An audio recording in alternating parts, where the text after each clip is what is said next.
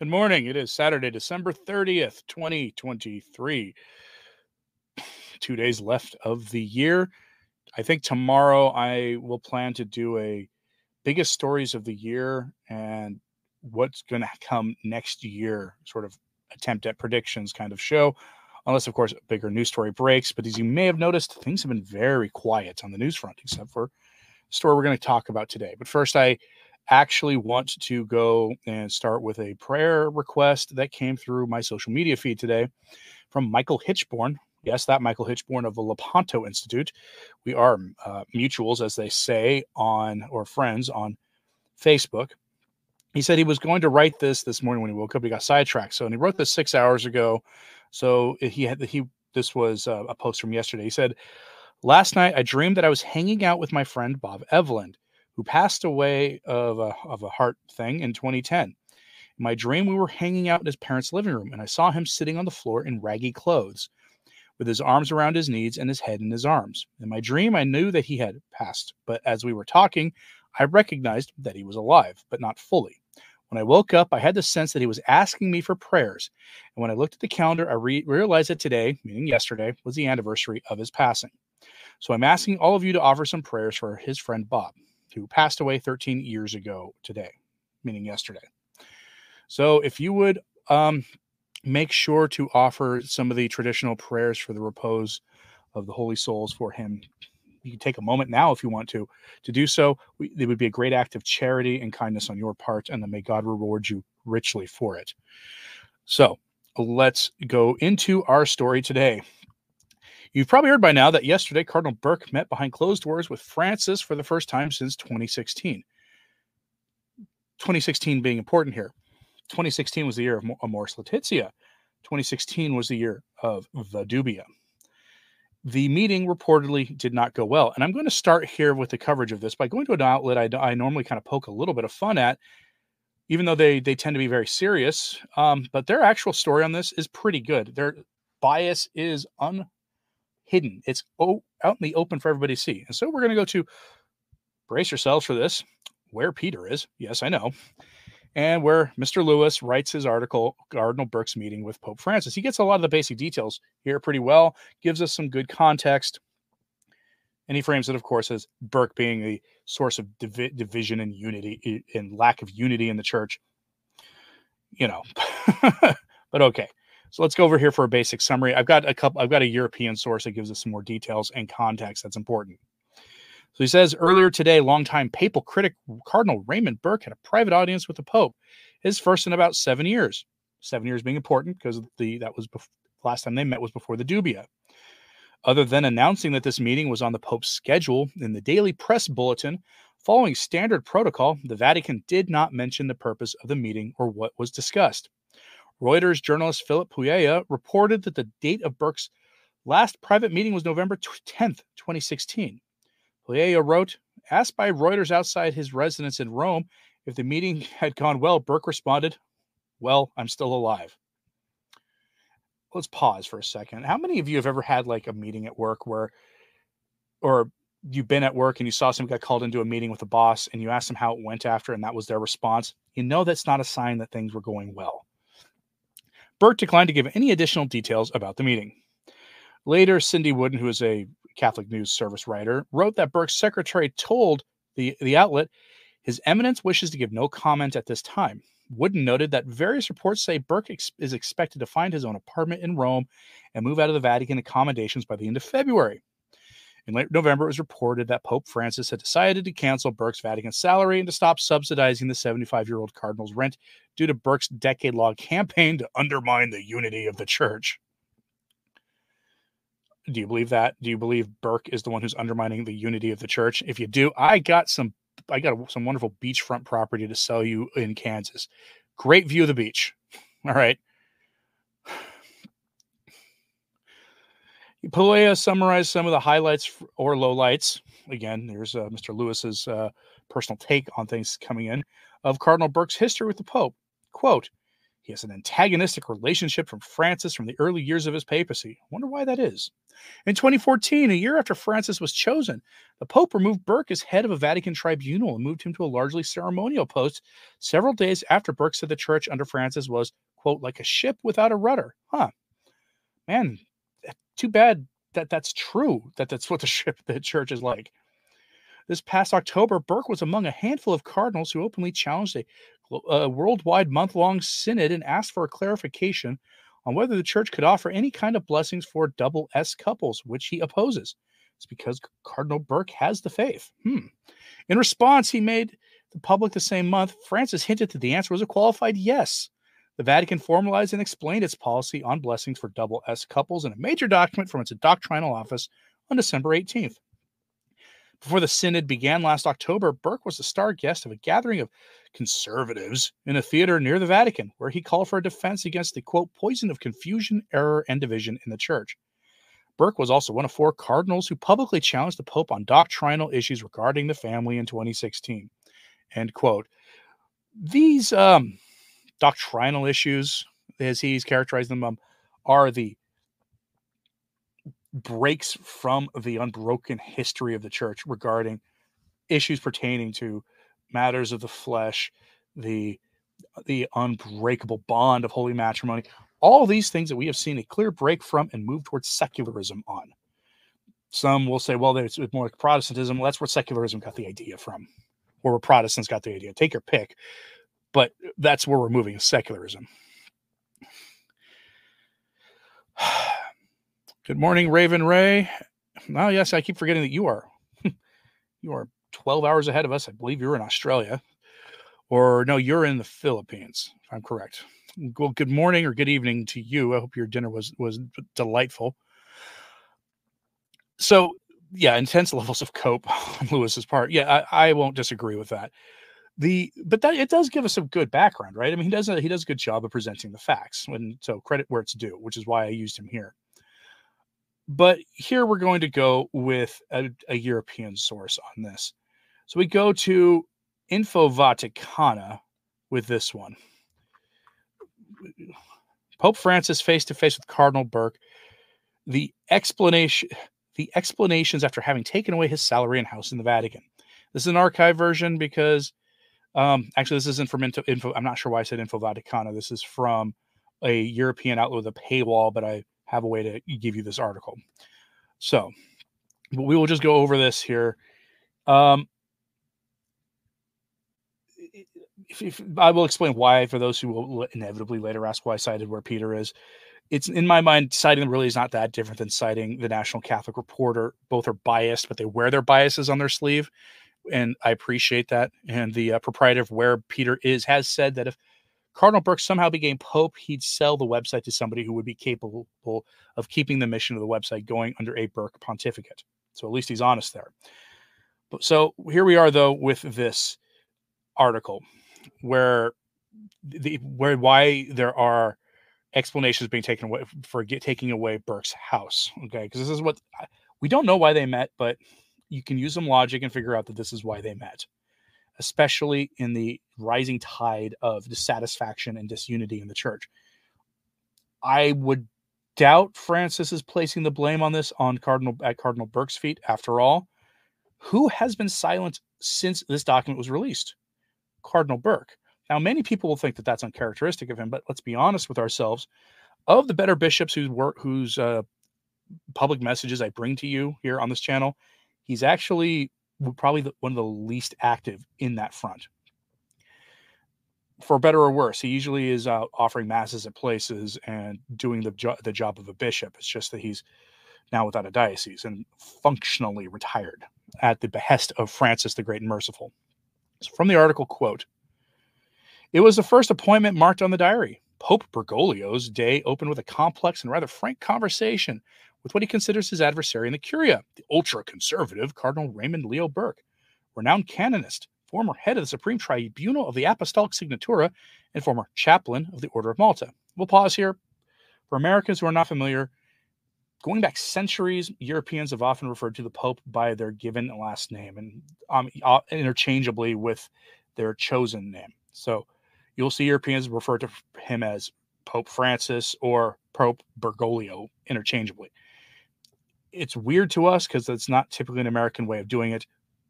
Pretty commonly done in Europe, though, and elsewhere. Continuing, Burke has given the pontificate a lot of trouble in recent years and has never hidden that certain theological choices were, in his opinion, in conflict with tradition and doctrine.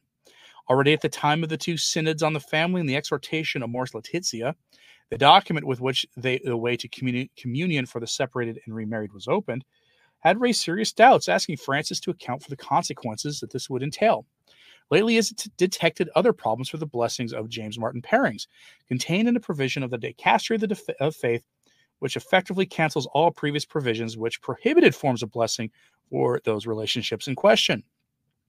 For this reason, too, Francis has always counted him among the rigorous cardinals, more inclined to defend the norms, codes, and traditions than to meet the needs of the faithful and respond to the pastoral questions of an evolving world.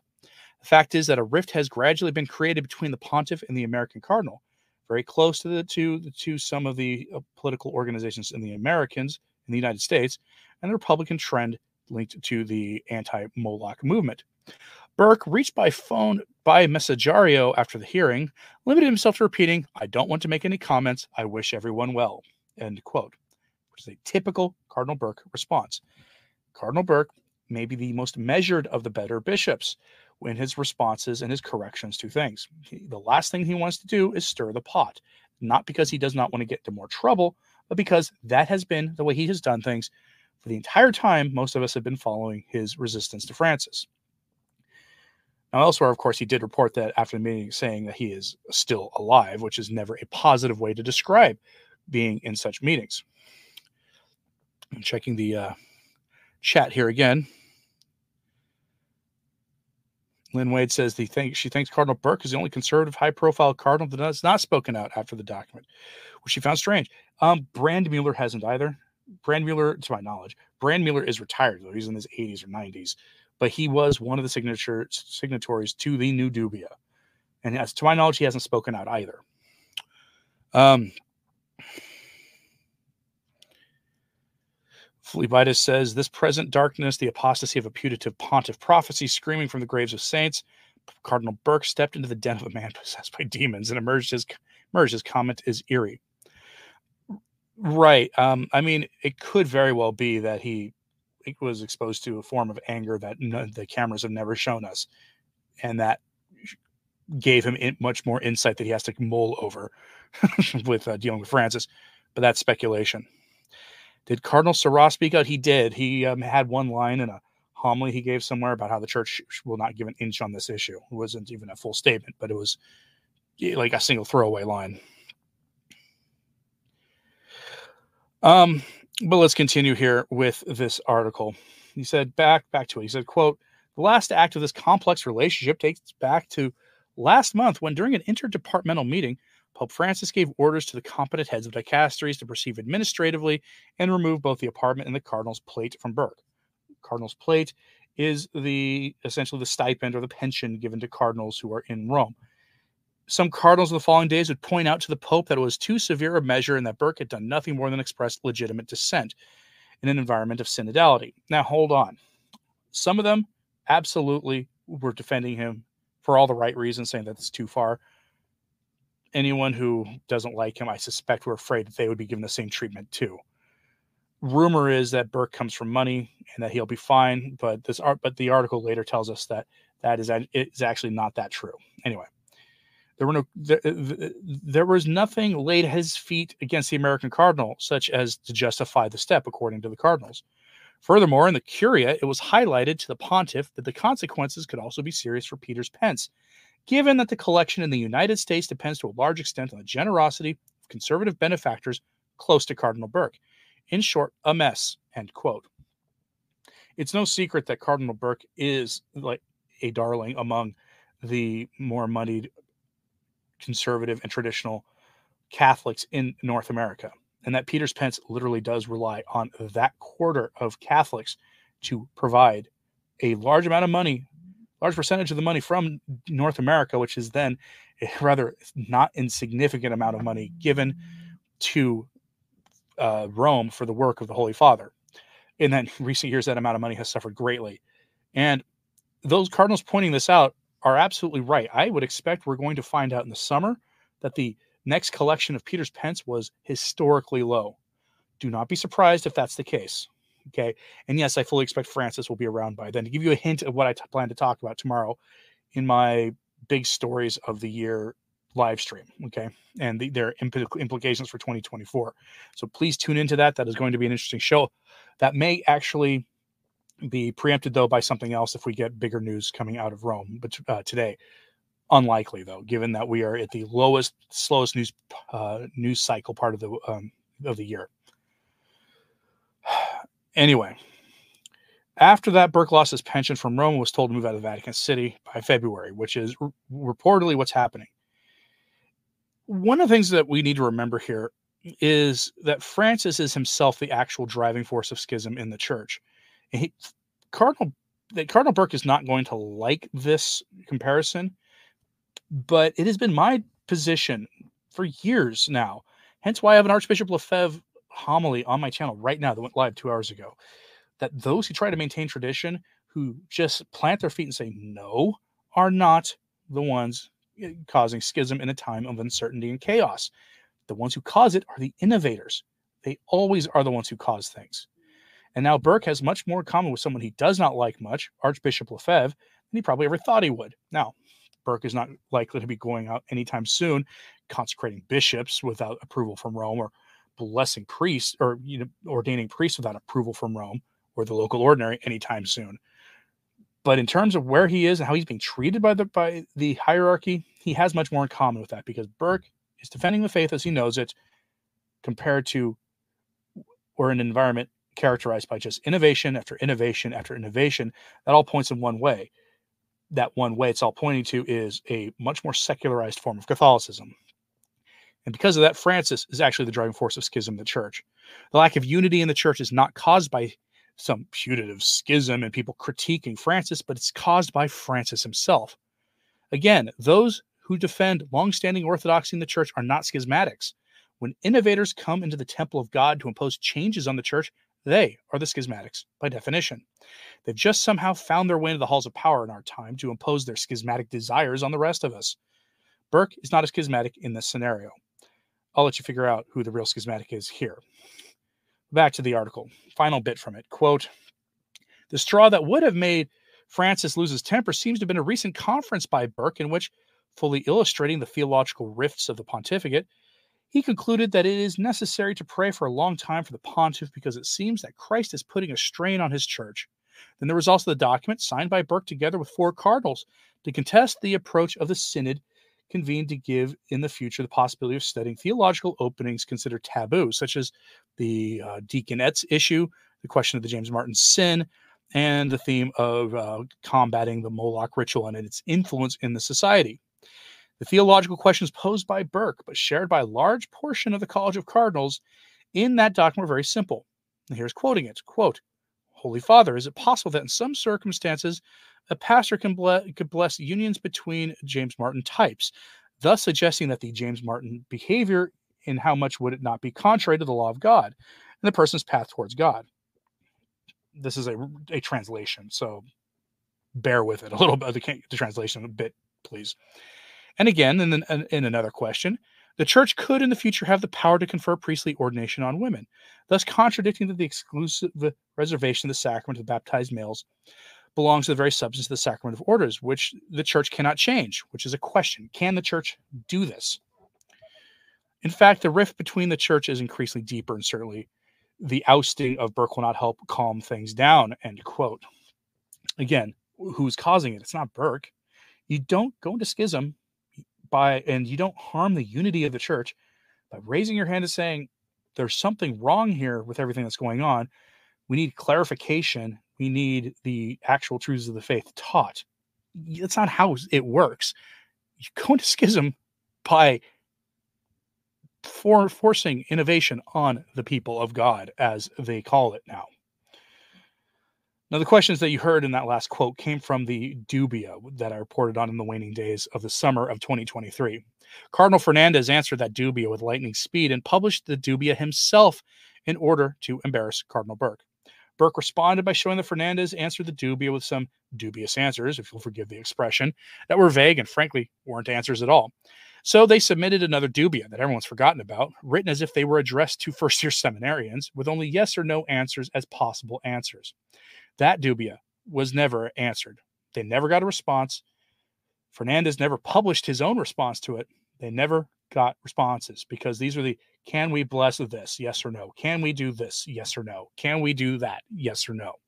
Because to answer any of those in the affirmative would have shown what the game was. And to answer any of them in the in the negative would have said would have torpedoed everything they were doing.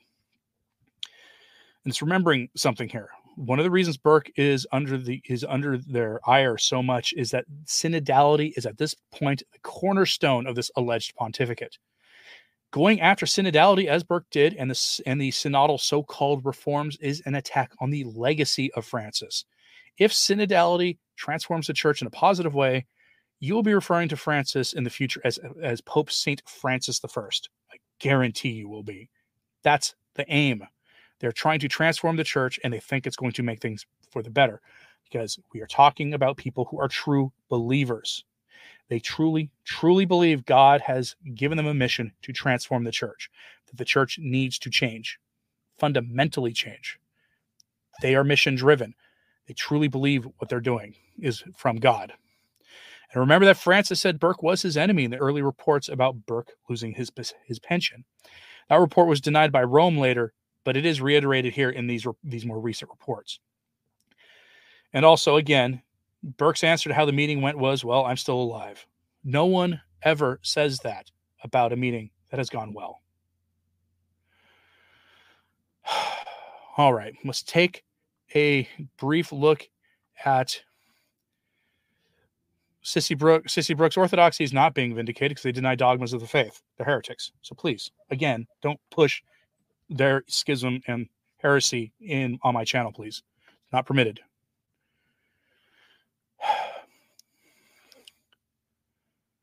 You are welcome for the prayers, Miriam. Glad to see you in the tra- in the in the in the chat. Is Fernandez pulling Francis strings? I doubt it. They've been of the same mind for years. He was one who wrote Amoris Laetitia, and he didn't have a job in the Roman Curia when he was writing Amoris Laetitia. So, um, all right, I do want to give you a palate cleanser at the end of that, and so the palate cleanser, and I'm going to have all my posts, my my my uh, sources at, uh, returntotradition.org. This is from a different Bishop Fernandez, Bishop Demetrio Fernandez, who is from Cordoba, in South America. Here he says other other forms which they want to be called family are not. this is his response, very short, to the blessing, the satanic blessing decree that came from Cardinal Fernandez and Francis. And actually, I have the wrong website pulled up. I have the summary pulled up. We're going to go with the actual full letter here because we just go straight to him. So here is his full letter Jesus, Joseph, and Mary, Holy Family of Nazareth. In the middle of Christmas, we celebrate this Sunday the feast of the Holy Family of Nazareth. To contemplate, to learn, to commit to working for the family. They will immediately tell us that we are already with the traditional family to oppose it to the modern and more progressive. But we're not going there. Holy Family of Nazareth is neither traditional nor progressive. It is the family of Jesus that inspires the Christian family. To call it traditional is to consider it old and outdated, out of fashion. I'm going to pause there and just say that what he's using there, he's using the word traditional in the way that it is practically used in the church now and in the broader society. It remember only to traditional Catholics is the word traditional like a good word. To most people, they it makes them uncomfortable because it means adopting ideas that are out of fashion, right? And that's how he's using it here. He's trying to go with more timeless than anything else.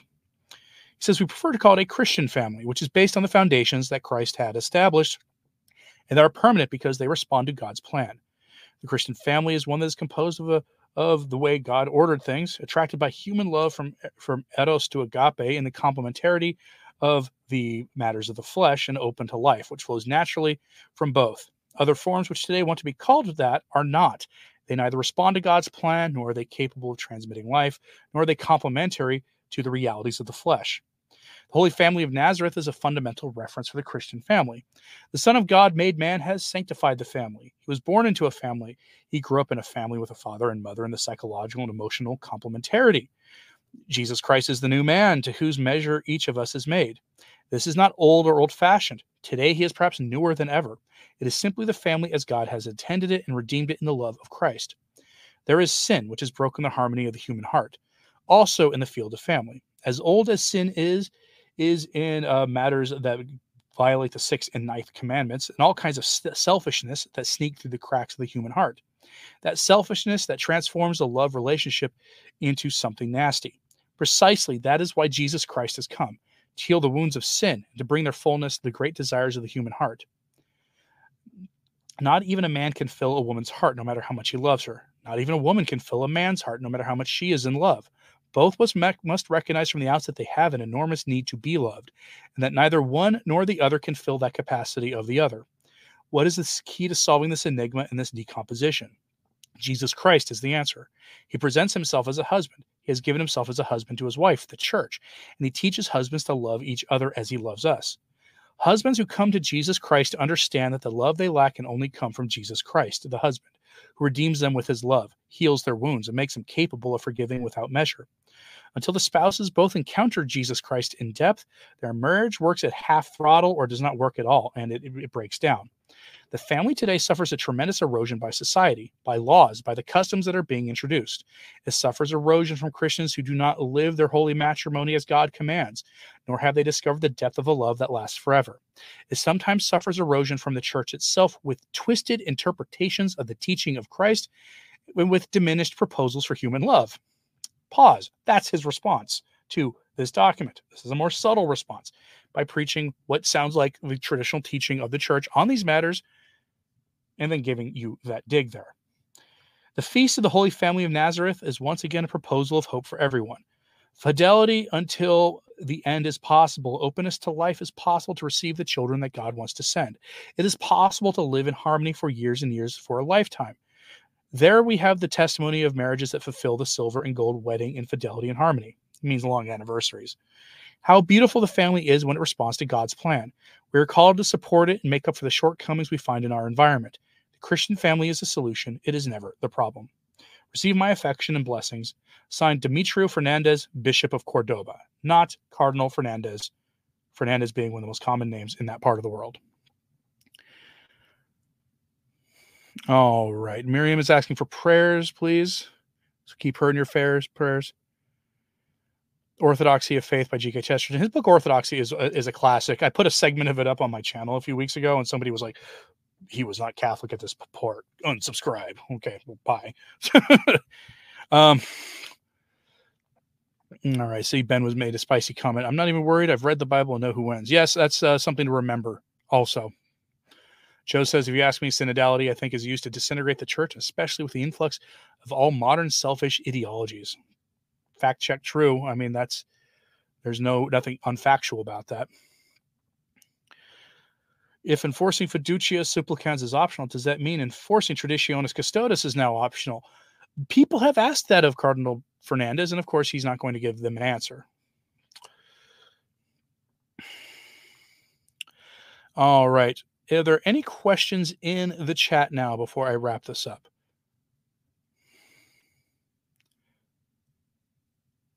Sissy Brooks says the the Blessed Virgin Mary and her prophecies and best ch- children such as uh, Mother Maria Teresa Jesus, Lourdes, Fatima, Padre Pio, Saint Kolbe are her reasons for not leaving the church and going east, which is good. Whatever it takes, right? Our, our Lord gives us many things to keep us anchored in the true church and the true faith.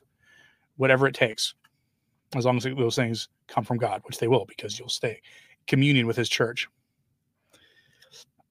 All right.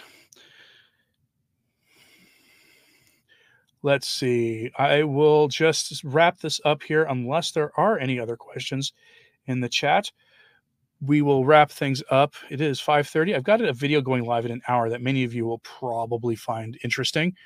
It's um, more news on this topic as it's been happening, but not on the Cardinal Burke story, but on the actual decree itself, because it is the story that is not going to end. And yes, Sissy, the SSPX are valid. I understand a lot of people have qualms because, in the eyes of your peers, you will be making a statement that because they have a misunderstanding of things. But the SSPX have played a vital role in things, and I'm absolutely certain that they are they are their mission is from God. That's why I put an Archbishop Lefebvre homily up this morning. Now, what point is sedevacantist an option? I I don't have anything against sedevacantist. I just don't agree with them. So I I I don't know. Any update on Council priest? They they've been quiet since their argument early in December. All right. Thank you, folks, for tuning in. May you have a blessed day. Please, once again, pray for that friend of Michael Hichborn that I started this video with. And as always, pray for the church. I'm Anthony Stine. Ave Maria.